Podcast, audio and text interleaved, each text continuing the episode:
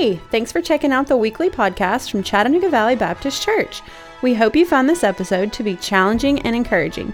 Now, let's turn our attention to this week's sermon from Pastor Brian Carroll.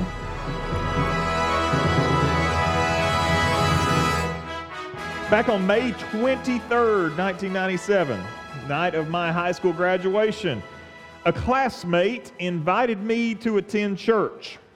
Took a couple of months, but I finally accepted that invitation and I showed up in this room on a Sunday morning, and my life has not been the same since. I, I, firmly believe this because my life is a testimony of this that there is no more powerful, powerful tool for getting people into this building than the personal invite of folks who go here.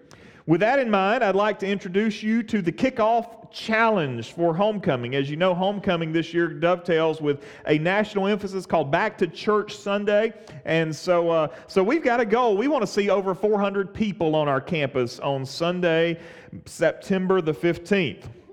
Uh, and we are asking you to help with that. And the way we're going to do that is we need you to report the total number of personal invites that you make between now and September the 15th. And to make it a little more entertaining, the fan base who has the most invites between now and September 15th. I'm thankful I don't see any LSU Tigers here today because oh, oh no. Okay. They're few. Uh, the fan base that has the most personal invitations between now and September 15th, the staff will wear your team colors on September the 22nd. Don't amen yet, brother. You got work to do. Uh, right now, it, it, looks like that, uh, that there's a strong chance between crimson and red, but orange, that, that light orange color, they can be kind of scrappy. So, uh, so that Tennessee might get motivated too.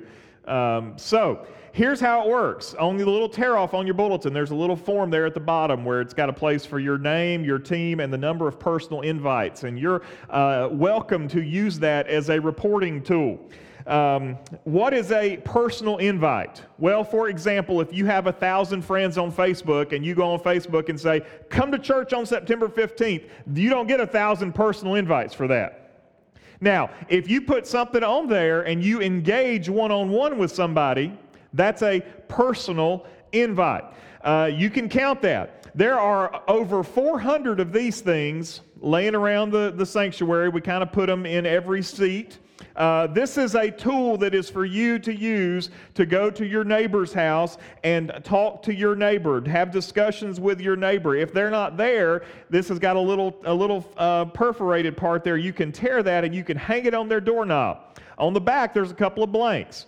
You ought to put your name and your phone number on there because this is a good chance to know your neighbor and if they know that it's you and not just, I don't like being like the Mormons and the Jehovah's Witnesses who just show up. Because uh, again, how much do we love the Mormons and Jehovah's Witnesses knocking on our door?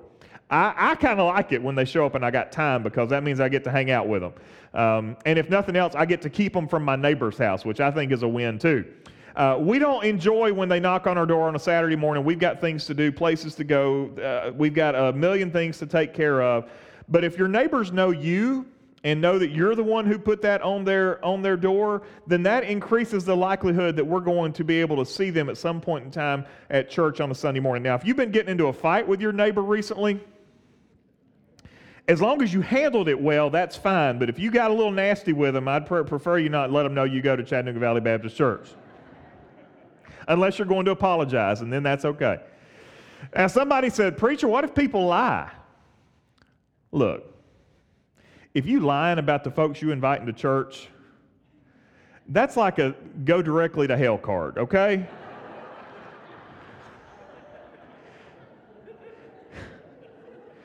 if you're so excited to see me wearing some other color, orange or red or crimson, that you're willing to lie about the folks you invite to church, shame on you.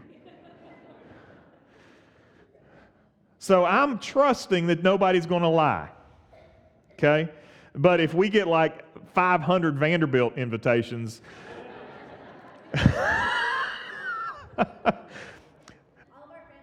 Okay, we, we know where that came from. So if, if, if so, just know that, and that's why we want your name on there. So you, so if it's anonymous, it, not, it doesn't count. So we need to have a name. So some smart aleck doesn't just say 500 for Georgia with no name. Uh, you got to put a name on there so we know that you're, you're telling the truth. But uh, we're excited about it. Uh, Matt is uh, upstairs with the kids. He's wearing uh, this color blue and orange as well. So he and I are going to tag team and, uh, and collect all the things that y'all don't take today. We're going to take them. So if you want more, and I would tell you, please take more when the service is done look around. They'll be scattered about. Uh, every balcony seat had them. So if you need some more, please feel free to grab some more. We're going to have another tool in two weeks that will be available for you as well. That's similar to the door hangers, but a little bit different. So, uh, so we'll we'll give you those in a couple of weeks as kind of a last minute push to homecoming. Uh, but I'm excited. I want. I'd love to see this place packed and and people standing in the back because there's no room, and I think we can do that. Uh, I think that uh, I think that we can we can make that happen. So let's work together and see if we can make that happen, and let's invite folks to uh, to come back to church on September the 15th. You guys got pretty motivated to wear this. Uh, let's get even more motivated to uh, to point people to Jesus. Okay, uh, so let's talk about coveting. Now, the dictionary likes to defang the meaning of the word covet. Webster's first entry is simply this to wish for something earnestly. Now, we use that word in that sense from time to time. For instance, if you're up against some difficult decision or you're anticipating some struggles in your life, it's not uncommon for us to say, I, I covet your prayers. And when we say we're, we covet your prayers, well, we're not violating the, the 10th commandment by, by coveting someone's prayers. We're wishing earnestly for someone to pray for us. The coveting that is prohibited in the Bible is a much more sinister form of coveting, and it arises out of a very dark place in our hearts. It is birthed out of discontent, and jealousy, and envy. Now, Webster's in the second entry begins to get to the point, says to feel an inordinate desire for what belongs to another. It is that meaning that begins to get to the heart of the 10th commandment. However, it's not my job to preach the dictionary, so let's see what God has to say about the 10th commandment. We read about it in Exodus chapter 20, verse 17. It's a little bit longer than the other prohibitions, but it says this You shall not covet your neighbor's house, nor shall you covet your neighbor's wife, or his male servant, or his female servant, or his ox, or his donkey, or anything that is your neighbor's. Now, I'm fully aware that some of you are probably coveting this beautiful shirt that I have on this morning. I'm hoping to wear it again on September the 22nd.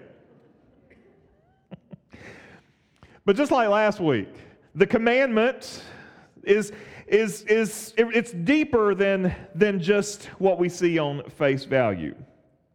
And the other thing about coveting that we need to understand is that it, it takes some concerted effort on our part to avoid the sin of coveting.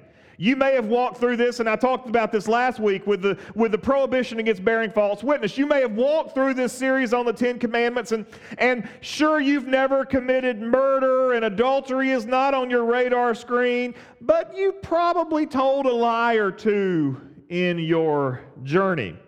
The sin of coveting, though, is one that runs far more rampant in our society. As we were watching the football game last night, the only football game, by the way, that was on in the whole state, uh, the whole United States, one commercial stood out um, as a great, even if exaggerated, example of coveting. That commercial aired at least five times, if not more. And so this morning's sermon is brought to you by Purple, the mattress company.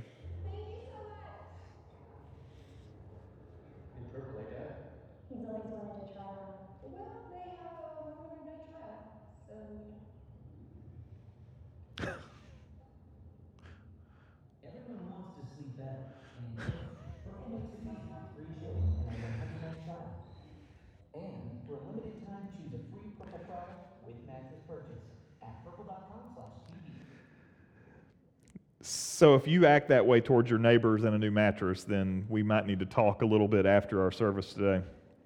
But let's dig into the 10th commandment and see how we can avoid the pitfalls of the sin of coveting. You know, the prohibition against coveting further confirms that God is not just concerned with sins of action, but He is concerned with sins of the mind as well. Now, now this has been the case all along. When we looked at commandments 6 and 7, we went to Jesus' words in the Sermon on the Mount. Uh, Jesus said this, you've heard it said, but I tell you. You know, murder and adultery, while they are certainly sins that occur in the flesh, when Jesus preached them in the, in, in the Sermon on the Mount, he reminded us that these are sins of the mind as well. However, we would have to acknowledge that the physical consequences of mind murder differs vastly from those of physical murder, as we would say the same thing about adultery. When we get to coveting, however, what we recognize is that coveting is a sin that lurks completely within the mind. Now, now certainly, coveting can result in some bad decisions like peering in your neighbor's window when they're sleeping on their new mattress. But coveting never has to leave the mind in order for it to be determined to be sin. And this reminds us of what of why we are so desperately in need of the gospel. You know, when we when we realize how perfect God's standard is, we have to just be honest and say we don't stand a chance. Yeah, sure, I can avoid killing somebody and I can keep away from, from the act of adultery, but Lord, you're actually examining my thoughts. You're, you're testing what I have to, to think. How in the world can I possibly avoid coveting? In fact, when I think back over my life, you know, coveting is the first sin that I consciously remember as a child, a small child. Coveting is the very first sin that I consciously remember. I remember as a little boy, I had to be four or five. I remember as a little boy, my dad was putting together one of those plastic uh, battery operated power wheels things. He was putting it together for the neighbor. And as a little boy, I remember putting that thing together and thinking how badly that I wanted that to be mine. Uh, I was mad that it wasn't mine, that it was my neighbor's, and, and it, it had, I, I, was, I was very agitated by that. And, and while at the time I could not define that as coveting as an adult, and I look back over my life, I can see as even as a small child, coveting was something that I had perfected pretty early on. I didn't take a class. I didn't have to be mentored in the sin of coveting. Didn't even have to pick it up from television. It came really, really naturally. Now, did I go next door and commit grand theft auto and drive off in the little Jeep? Well, no, I didn't need to. But I do remember how badly I wanted it. You know, there's a lot of folks today that are looking at their actions, thinking, you know what, I've got it pretty well put together. I'm pretty decent. I'm buttoned up. No, no criminal acts. Run a background check. I'm clean as could be. But when we begin to search our minds, we begin to find that there are things lurking there that remind us of how sinful we are. When the sins of our minds are exposed, there's no way that we can stand up to the judgment of a holy God. Another thing about coveting is, is it comes out of nowhere. Have you ever noticed that, that you can be minding your own business and, and a, a delivery truck drops off a new mattress at your neighbor's house, and the next thing you know, you get crazy eyes? Seriously, though. The, it comes out of nowhere. It hits us out of left field. You can be doing your thing, minding your business, and the next thing you know, you've been sideswiped by this temptation to covet. In Romans chapter 7, the Apostle Paul reflects on the nature of the law, specifically referencing the sin of coveting. He says in verse 7, What shall we say? Is the law sin? By no means. If it had not been for the law, I would not have known sin. For I would not have known what it is to covet if the law had not said, You shall not covet. But sin, seizing an opportunity through the commandment, produced in me all kinds of covetousness. For apart from the law, sin lies dead. When you understand what coveting is, you begin to realize that it's everywhere. You can't get away from it. it your coworker gets the promotion that you applied for. Coveting.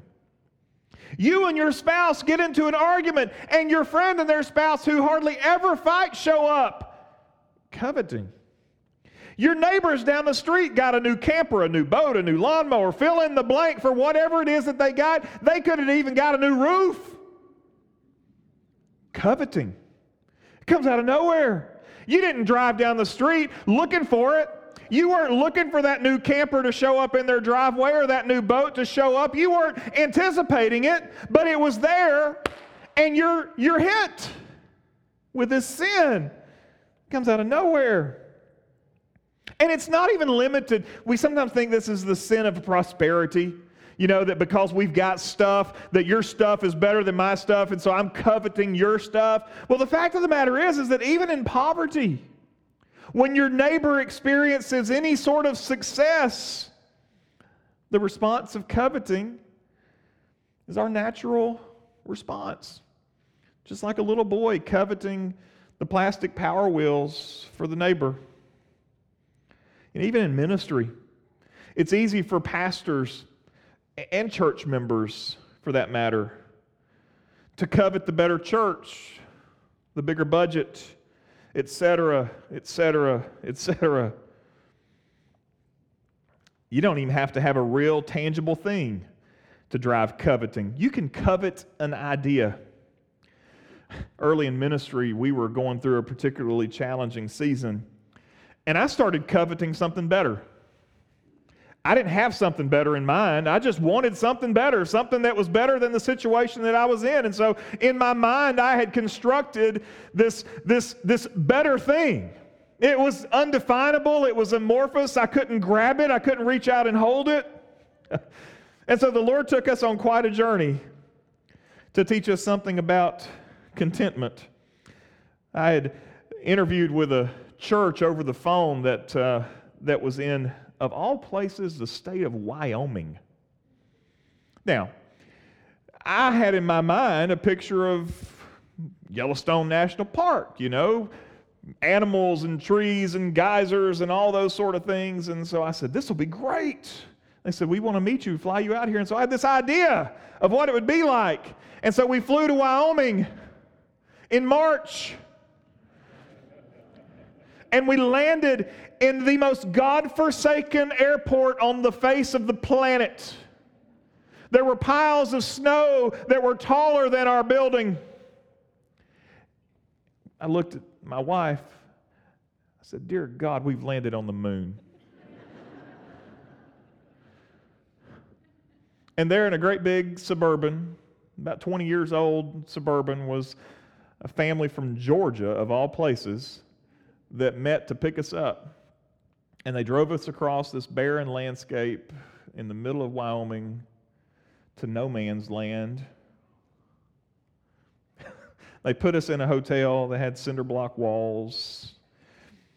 I'm pretty sure you could rent it by the hour. I'm not completely certain, though.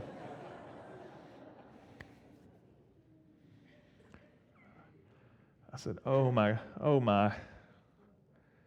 And the Lord took us on a trip to teach us something about contentment. It was just an idea. It was an idea that I had, but it wasn't satisfying. Because the thing is, is that coveting can never be satisfied. The, the reason for this is, is simple. Coveting comes from a place inside of us that it's driven by something even deeper than our thoughts. It's driven by our motives. Because what are the motives behind coveting? It's quite simple it's idolatry of self, and a lack of trust in God. The, the motivation behind coveting is the idolatry of the self and a lack of trust in God. Uh, I deserve the promotion more than my coworker. That's the conversation you have. I deserve it. Why did they get it? I deserve the boat, the camper, the perfect marriage. For crying out loud, I deserve the better mattress. I deserve the better church. I deserve the better situation. I deserve the better circumstance. I deserve the bigger fishbowl.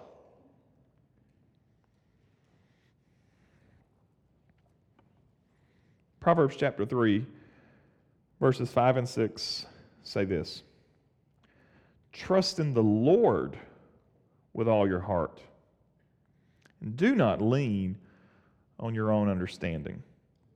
In all your ways, acknowledge Him, and He will make the paths straight. When we allow the sin of coveting to take hold, then we are demonstrating within our minds that our trust is not in the Lord. And we are pursuing our own understanding. Ladies and gentlemen, this is a recipe for disaster. You see, if our motivation is birthed out of an unhealthy love for self, then at what point can we say we've arrived? If, if it's about me and I, let's say I achieve the goal of my coveting, my neighbor's got a camper, I got a bigger camper. Well, what do I do when I go to the campground and there's an even bigger camper? It's never satisfied. Well, this is all I need. This is this is this settles it. They've done studies on lottery winners, people who win big jackpots. And one of the consistent findings that they have in these studies is that people who win these big jackpots, they may be financially set for a while, but they're never satisfied. They're not happy. They're, if you've won the lottery and you're not happy, maybe you can try to help me be happy, you know, and, you know. They're not happy. They're, they're not satisfied. They've, they've scratched an itch. They've, they've paid off their mortgage. They've bought the sports car, but they're not happy. Because the idol of self is never truly satisfied. You see, when we begin to think about all the things we think we deserve, we likely miss what we truly deserve. The Bible makes it very clear the wages of sin is death. The wages of sin is, is not the better house, the better, the better camper, the better boat, the better job, the better church. That's not the wages of sin. The Bible says the wages of sin is death. It's only by God's grace that we have anything good. So the question this morning is this How do we kill the sin of coveting? How do we rid something from our hearts that can hit us like out of the blue? How do we eliminate that, that thing that attacks us when we weren't even looking to be attacked? How can we rid ourselves of this thing that hits us when we're just driving through our neighborhood and notice that the neighbor's got something new? How do we eliminate that sin? First, we seek the kingdom. Matthew chapter 6, verse 33, Jesus said, Seek first the kingdom of God, and all these things will be added unto you. Seek first the kingdom of God. What is he, what's he saying here? Seek first the kingdom of God? What is this? A, what is he talking about here? This is a declaration of trust. When we seek the kingdom, we are declaring that our trust is in its king. And we trust the king to take care of us. We trust the king to rule over us in a way that is benefiting to us. We trust the king. So we seek the kingdom. And if the Lord allows us to have a boat, well, thanks be to God. You heard about the preacher that bought the bass boat? He named it Visitation, told the secretary when somebody calls, Tell them the preacher's out on visitation.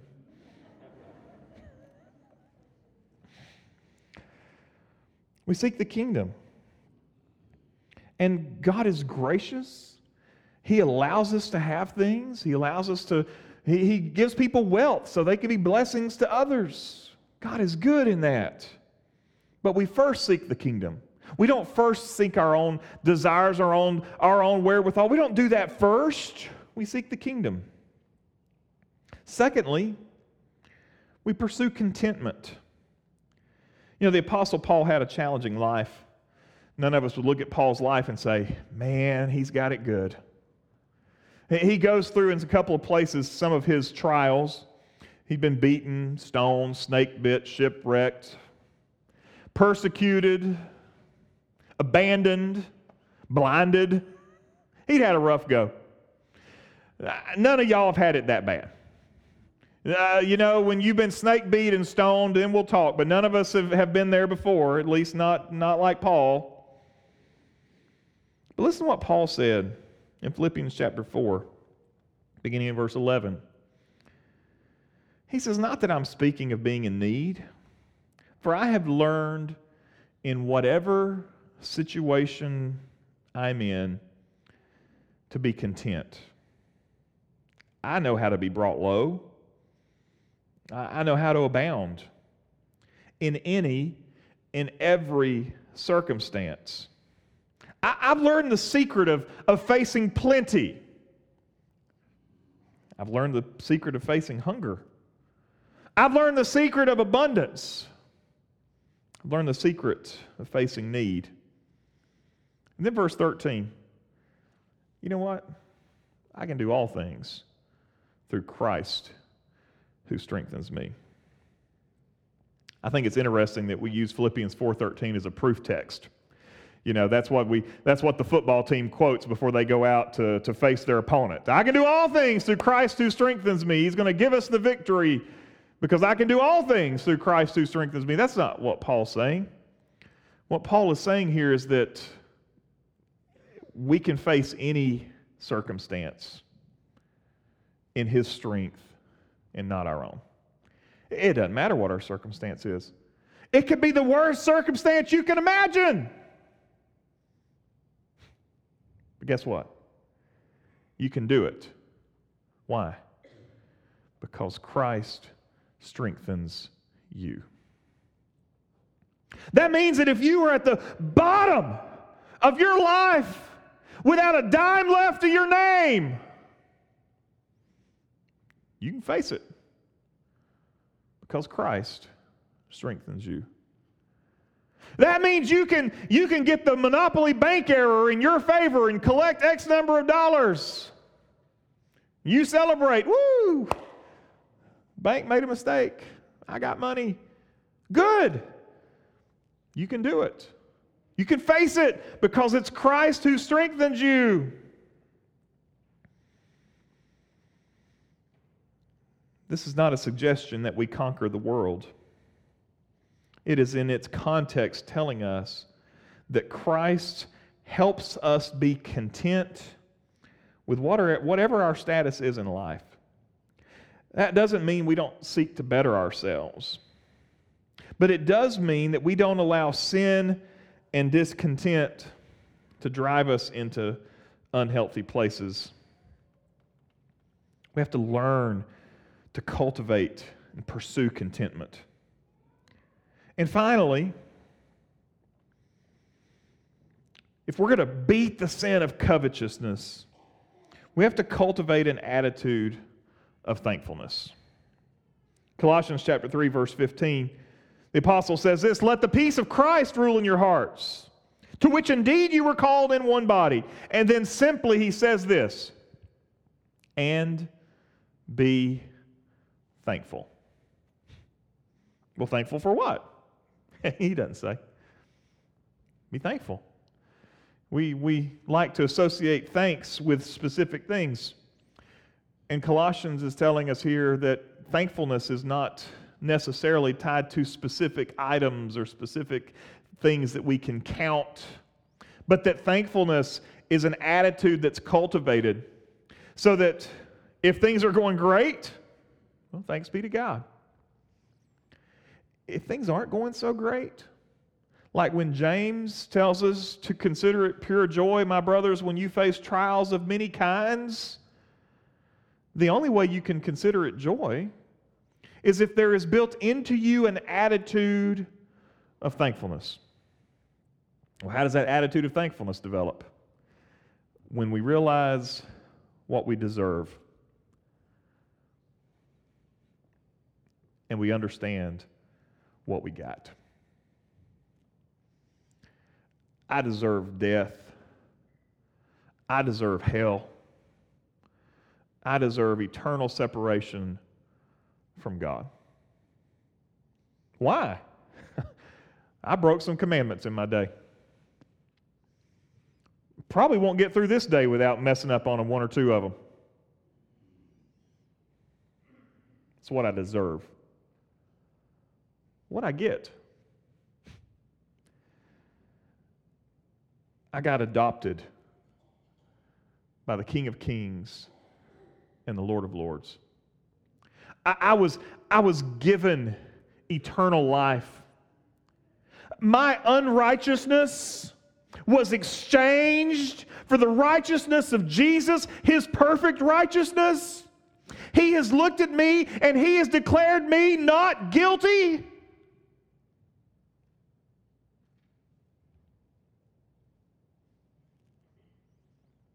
That's what I got.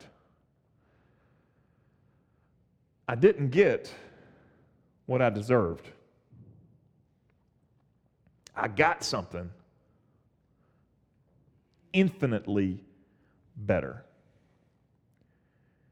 And when we recognize that, then we read Colossians chapter 3 verse 15 and it says be thankful. And you have to say absolutely. So I may not have the biggest house, the nicest car, the, the, the biggest boat. I may not have all the stuff that I'm supposed to have to be happy, right? That's okay. I got what I didn't deserve, and I didn't get what I did deserve. Ultimately, we have to answer a question. And it is the answer to this question that will help us drive out the sin of covetousness. In Mark chapter 8, verse 36, For what does it profit a man? What good is it if you can gain it all? If you can gain the whole world?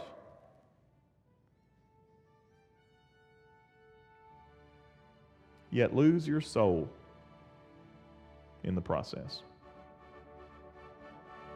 How we answer that will determine what we do with the 10th commandment. Thanks for listening. If you would like more information about Chattanooga Valley Baptist, check us out on the web at cvbchurch.org. If you would like to join in person, we worship every Sunday morning at 1045. We're just minutes from downtown Chattanooga. We hope to see you soon.